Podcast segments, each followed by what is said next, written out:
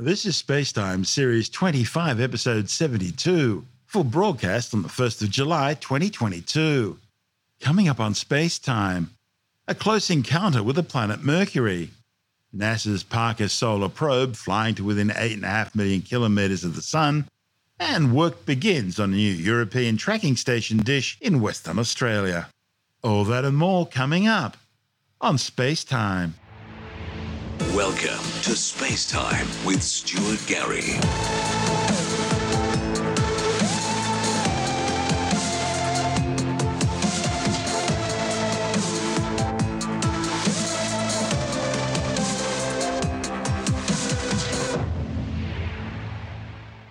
The BepiColombo spacecraft has just undertaken its second close flyby of the planet Mercury.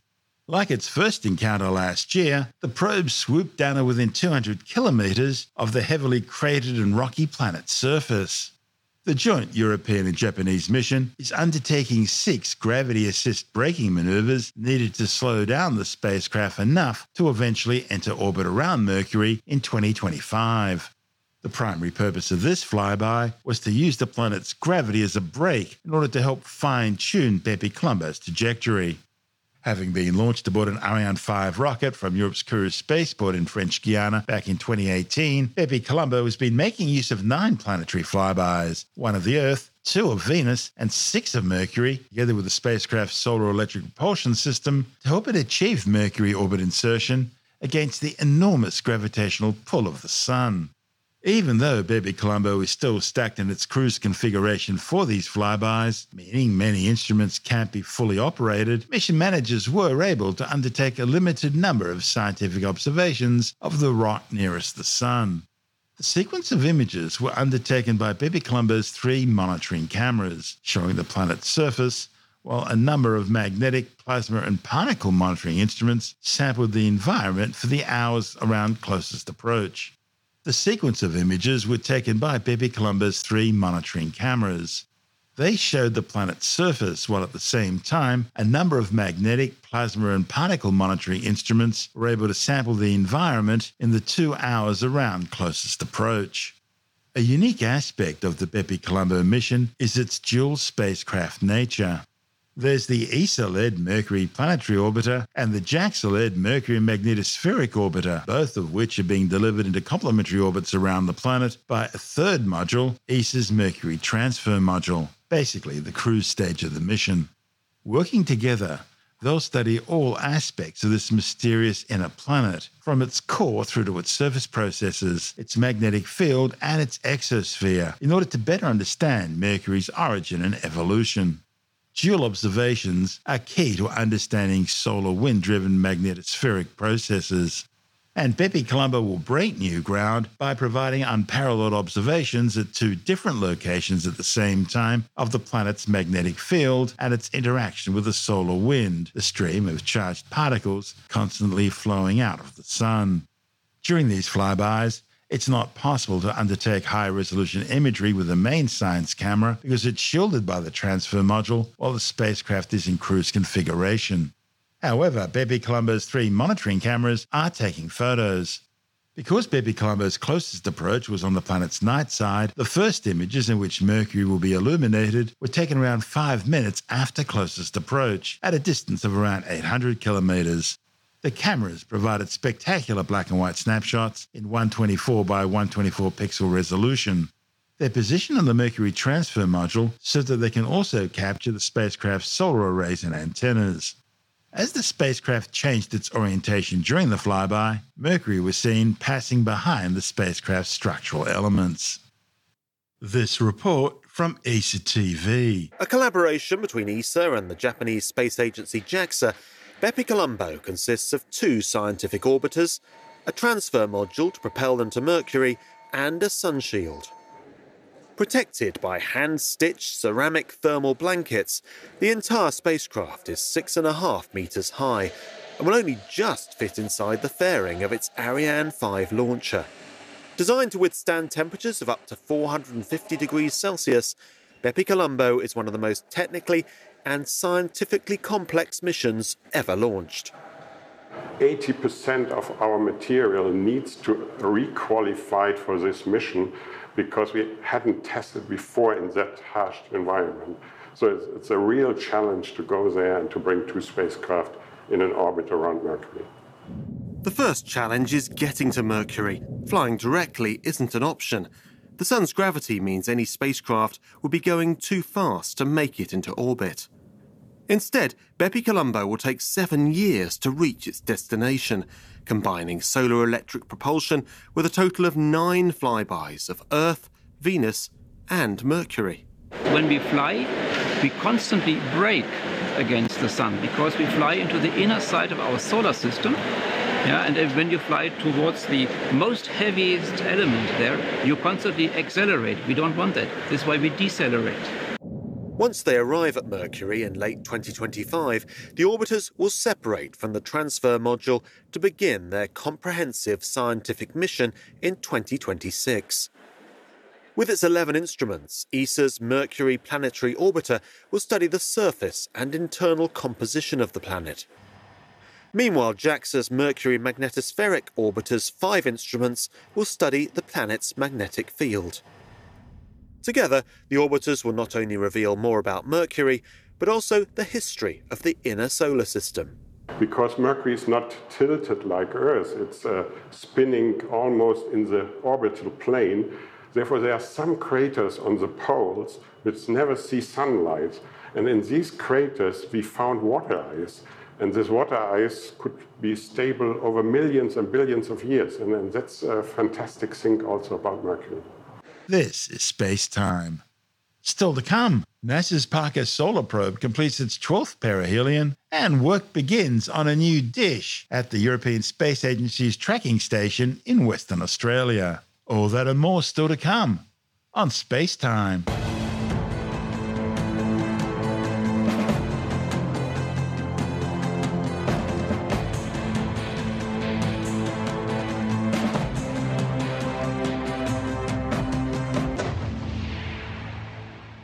NASA's Parker Solar Probe has just completed its 12th perihelion, flying down to within 8.5 million kilometres of the Sun's surface. The close encounter saw the spacecraft swoop through the blistering solar atmosphere at over 586,860 kilometres an hour, fast enough to cover the distance between Los Angeles and London in under a minute.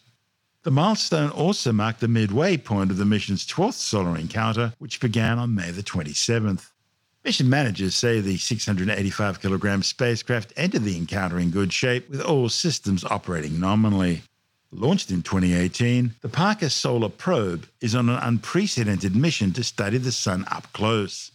It'll trace the flow of energy that heats the Sun's outer atmosphere, the corona, shed light on the source of the solar wind, the constant flow of charged particles escaping from the Sun and filling the solar system, and explore how solar energetic particles, which can make the 150 million kilometre journey to the Earth in under an hour, are transported and accelerated.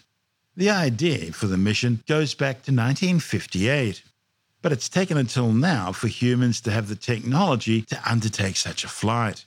This report from NASA TV. The Sun. It's our solar system's engine and the only star in the sky that gets our attention every day. But up close, it's unlike anything we can see from Earth. It's ferocious, a writhing mass of nuclear chaos, tangled magnetic lines, and a constant wind with inconceivably high temperatures and speeds close to a million miles an hour.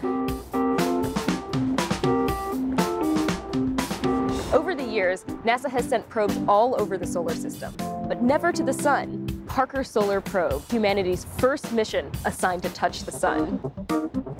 It will fly to within 4 million miles of the sun's surface, confronting brutal radiation and temperatures that can reach 1 million degrees Fahrenheit. Parker Solar Probe has been prepped to fly right through that unforgiving atmosphere. It's a rough journey. Typically, if you want to head out into the solar system, you've got to merge with orbital traffic. But if you want to head out into the center of the solar system, you've got to run the other way and it takes a lot of energy. Once it arrives, the spacecraft has got to take the heat.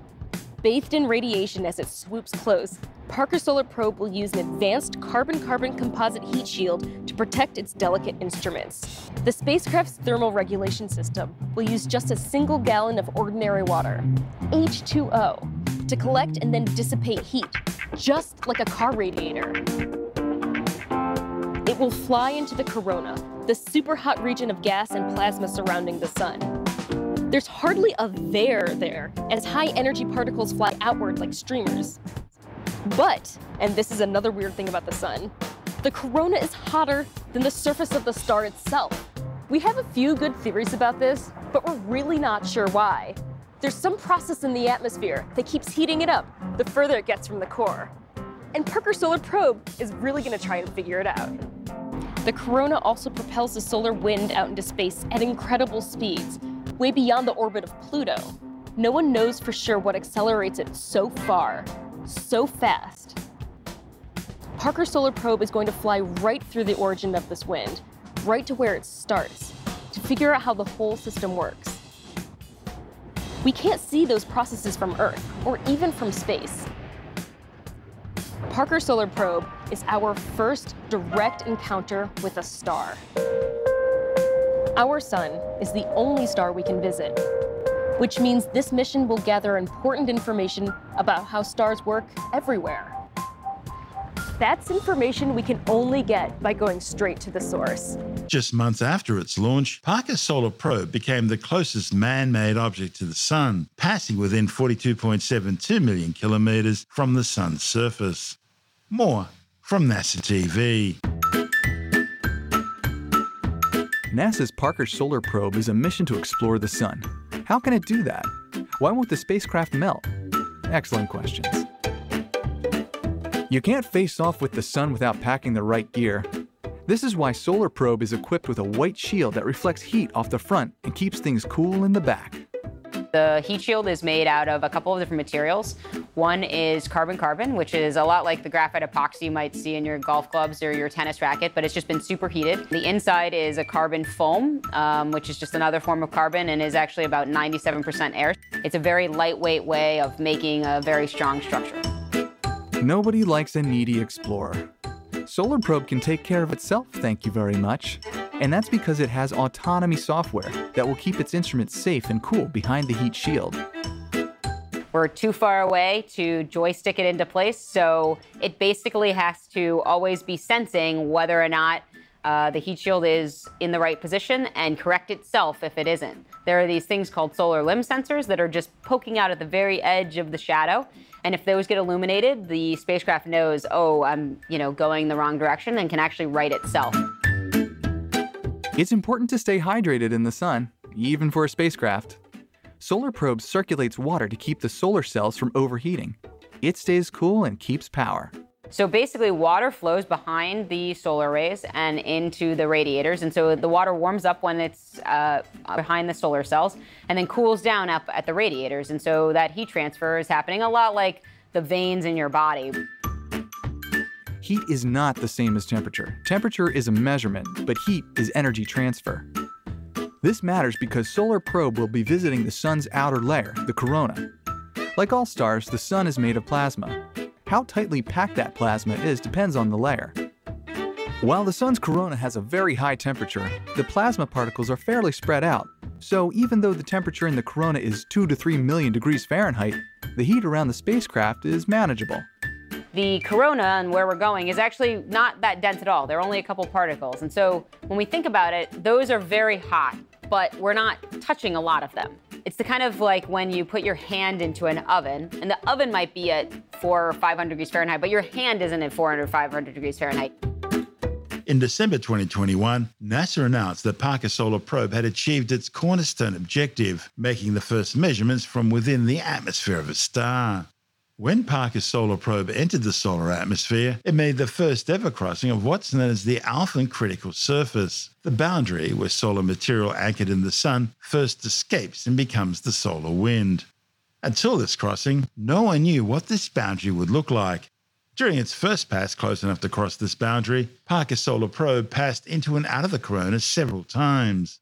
This revealed key information about the boundary's shape, showing that the Alfvén critical surface wasn't shaped like a smooth ball. Instead, it has spikes and valleys that wrinkle the surface. Instruments aboard the spacecraft established that the wrinkles were due to coronal streamers, giant plumes of solar material rising up through the Sun's atmosphere. Streamers have long been observed by sun watching spacecraft near Earth, but never before measured directly. Parker also confirmed the existence of a dust free area close to the Sun. Dust is just about everywhere in the solar system. It's the remnants of collisions that formed planets, asteroids, comets, and other celestial bodies billions of years ago. Almost a century ago, astronomer Henry Norris Russell predicted there should be a region round the Sun where dust particles get so hot they sublimate and thus disappear, creating a dust free zone. People have been looking for evidence of this sublimation zone for decades now, but there's never been any consistent evidence of its existence. Until now. Parker's made the first direct detection of dust depletion close to the Sun, observing the light reflected from dust dimming some 13.2 million kilometres out from the solar surface. Models based on these results suggested the dust free zone should exist starting at about 3.5 million kilometres out from the Sun. When Parker Solar Probe sent back the first observations of its voyage to the Sun, scientists found their magnetic field instruments spiked with what became known as switchbacks, rapid flips in the Sun's magnetic field that reversed direction like a zigzagging mountain road. During Parker Solar Probe's sixth flyby of the Sun, it found these switchbacks aligned with magnetic funnels in the Sun's surface. These funnels emerge from between structures known as supergranules, giant bubbles on the Sun, in which hot plasma from the solar interior rises up, spreads out across the surface, cools, and then sinks back down again. The magnetic geometry of these regions suggests that magnetic reconnection powers the solar wind. While the new findings locate where the switchbacks are made, the question of how they are formed is still a matter of active research. Parker's also measured solar energetic particles escaping from the Sun. Measured near Earth, these solar energetic particle events are relatively rare and hard to predict. But detecting them close to the Sun has changed just about everything scientists knew about these speedy particles. The new data suggest they're much more common than expected, and they contain a far wider range of different types of particles than expected. And their paths from the Sun are nowhere near as direct as previously thought. They can be disrupted by the switchbacks and at times follow a path twice as long as expected. By measuring these events close to the Sun, scientists are detecting events so small that all trace of them is lost before they reach the Earth. This is helping researchers develop a fuller picture of where they come from and how they're accelerated away from the Sun. This report from NASA TV. After spending a few years spiraling closer to our star, the spacecraft has finally arrived. It's amazing. Parker Solar Probe is touching the sun. And This is Nour Raouafi, the project scientist of the mission. He has been waiting for this moment since the beginning of his career. this is a dream come true. One of the major goals for the Parker Solar Probe mission is to fly through the solar corona, and we are doing that now. So, what does it mean to touch the sun? To answer that, we need to look at the sun's structure. Unlike Earth, the sun doesn't have a solid surface. It's a giant ball of hot plasma that's held together by its own gravity. Solar material flows out from the surface, but around the sun, it's bound by the sun's gravity and magnetic field. This material forms the sun's atmosphere, the corona. Eventually, some of this hot and fast solar material escapes the pull of the sun and gushes out into space as solar wind. The boundary that marks the edge of the sun's atmosphere is known as the Alfvén critical surface. We didn't know exactly where this boundary was, but for the first time in history, a spacecraft has crossed it. Parker Solar Probe ventured into the corona, touching solar material still bound to the sun. The wispy corona is too faint to see most of the time, but it's revealed during total solar eclipses. For centuries, we've been studying the sun's atmosphere during eclipses because it's important for understanding how our star influences life in the solar system. But much about the corona remains a mystery. Two of the most challenging scientific mysteries in astrophysics occur in a region that we call solar corona. The first mystery is about the temperature. The corona is about 300 times hotter than the photosphere, the visible surface of the sun below. Secondly, there's a constant stream of particles flowing from the sun known as the solar wind. It accelerates up to millions of miles per hour out of the corona, and we don't know how. Solar wind can disrupt our satellites and technology. To better protect them, we need to go where the solar wind starts, in the corona. So, heading there has been a key goal of NASA's for a while. We first proposed the idea of sending a spacecraft to the Sun in 1958. We didn't have the technology to withstand the journey until the 2000s. Since its launch in 2018, Parker has been heading towards our star. Then, in April 2021, during Parker's eighth orbit around the Sun, the spacecraft was around 20 solar radii, or 8 million miles from the Sun's surface, when it crossed into the corona. This is a huge milestone. It took us over six decades to come to this point. As Parker entered the corona, its WISPR instrument took images. Streams of plasma surrounded the spacecraft, and Parker's other instruments detected that the magnetic conditions had changed. Outside the corona, solar wind gushes out, pushing solar material away at high speeds so that it can't return back to the sun's surface. Inside the corona, the sun's magnetic field becomes much stronger. Solar material is slower and tethered to the sun. Instead of a smooth divide, Parker found that the boundary between these two sides is wrinkly. These bumpy ridges are created from huge flows of plasma traveling out of the corona. Scientists are not sure why this happens, but as Parker gets closer, we're finding more clues. Before entering the corona, Parker had seen kinks in the solar wind where it would momentarily double back on itself. Scientists called these features in the solar wind switchbacks, but no one knew how or where they formed. In 2021, the spacecraft finally tracked switchbacks to one of their origins. As Parker got even closer to the sun, it detected bursts of switchbacks, scientists traced these bursts all the way to the visible surface of the sun. As heat rises beneath, convection cells churn and create funnels of magnetic energy above the surface. Scientists found that switchbacks form inside these funnels before rising into the corona and beyond. This is only one piece of the switchbacks puzzle, though. Exactly how they form is still unknown. Over the next few years, Parker will keep looking for clues as it explores our sun, the only star we can study up close. The sun is also the only star known to support life. So, understanding it is critical as we search for life beyond our solar system. That will link directly into the question Are we alone in this universe? And that is one of the biggest questions for humanity to, to, to answer. This is Space Time. Still to come, work begins on a new dish at the European Space Agency's tracking station in Western Australia. And later in the science report, tropical coral reefs now threatening to invade Sydney Harbour. All that and more still to come on Space Time.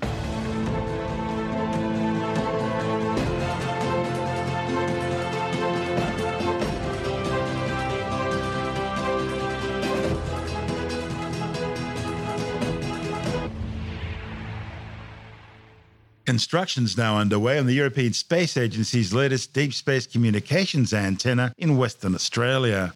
The new 35 metre dish, which is being partly financed by the Australian Space Agency, is being built at ESA's existing New Norcia tracking station, 140 kilometres north of Perth.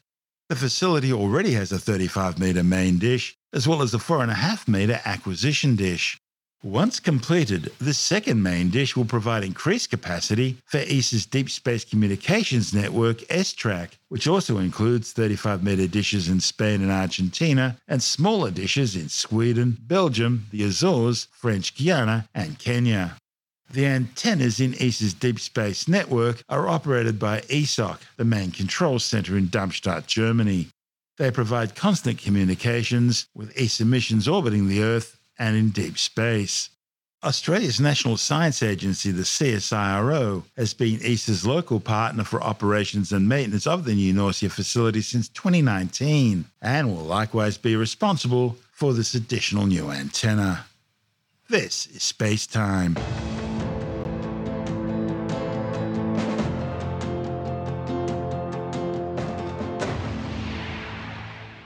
And time now to take another brief look at some of the other stories making news in science this week with a science report.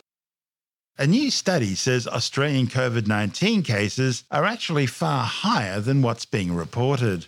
Australia's most recent serosurvey of antibodies to the virus in blood donors shows that by the end of February this year, at least 17% of the Australian adult population had recently been infected with SARS CoV 2, the virus that causes COVID 19.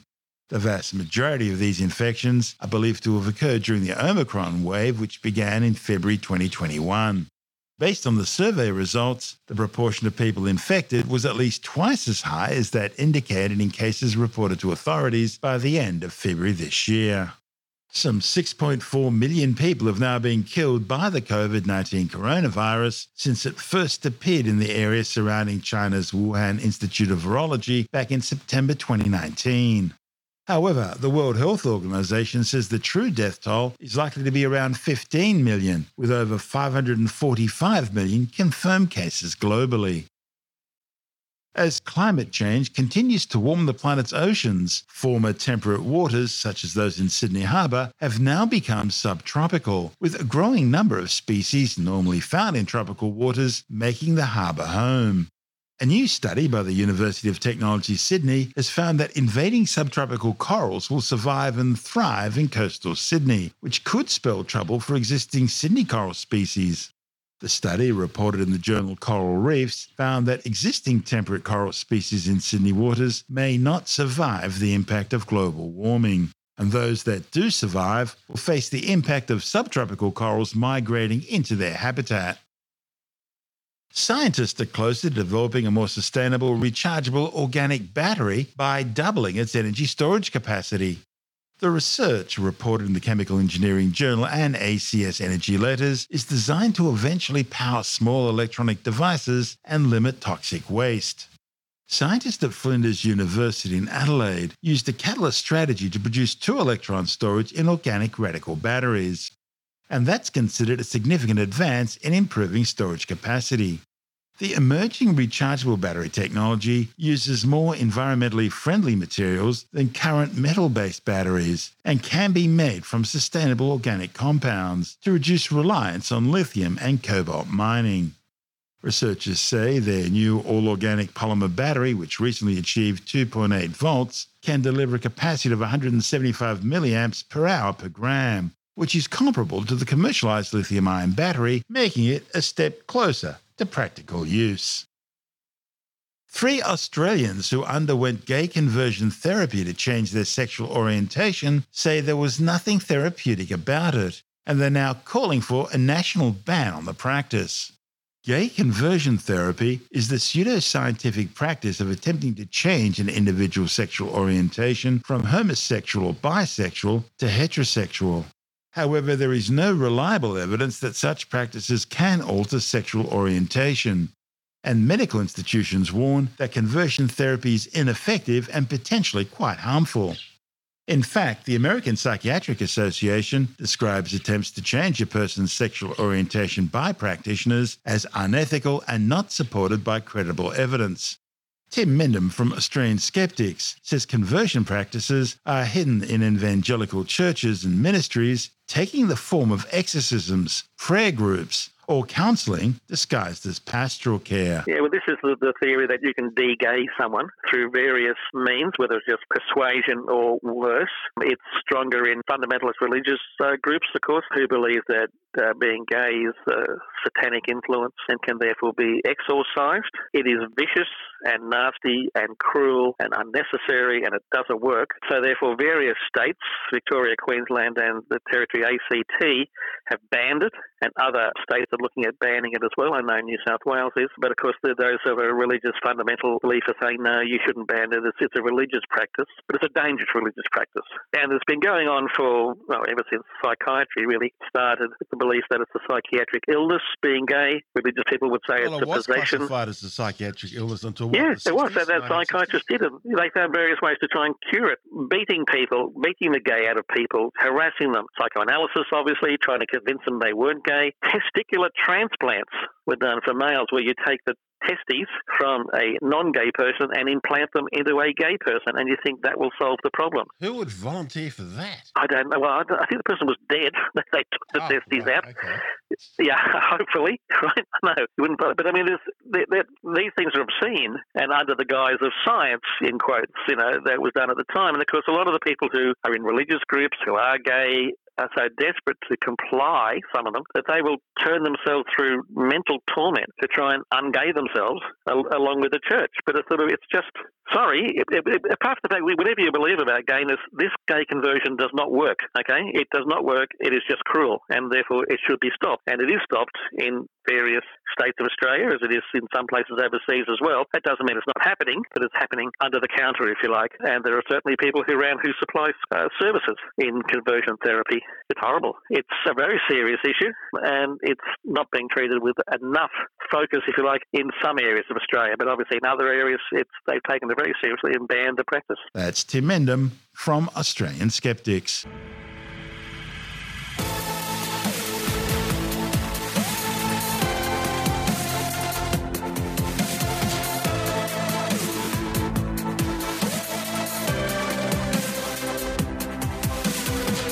That's the show for now. Spacetime is available every Monday, Wednesday, and Friday through Apple Podcasts, iTunes, Stitcher, Google Podcast, Pocket Casts, Spotify, Acast, Amazon Music, Bitesz.com, SoundCloud, YouTube, your favorite podcast download provider, and from spacetimewithstuartgary.com. Spacetime's also broadcast through the National Science Foundation on Science Zone Radio and on both iHeartRadio and TuneIn Radio. And you can help to support our show by visiting the Spacetime store for a range of promotional merchandising goodies. Or by becoming a Spacetime patron, which gives you access to triple episode commercial free versions of the show, as well as lots of bonus audio content which doesn't go to air, access to our exclusive Facebook group, and other rewards. Just go to spacetimewithstuartgary.com for full details. And if you want more space time, please check out our blog, where you'll find all the stuff we couldn't fit in the show, as well as heaps of images, news stories, loads of videos, and things on the web I find interesting or amusing. Just go to spacetimewithstuartgary.tumblr.com. That's all one word, and that's Tumblr without the E. You can also follow us through at Stuart Gary on Twitter, at Spacetime with Stuart Gary on Instagram, through our Spacetime YouTube channel, and on Facebook, just go to facebook.com forward slash spacetime with Stuart Gary. And Spacetime is brought to you in collaboration with Australian Sky and Telescope magazine, your window on the universe. You've been listening to Space Time with Stuart Gary. This has been another quality podcast production from Bitesz.com.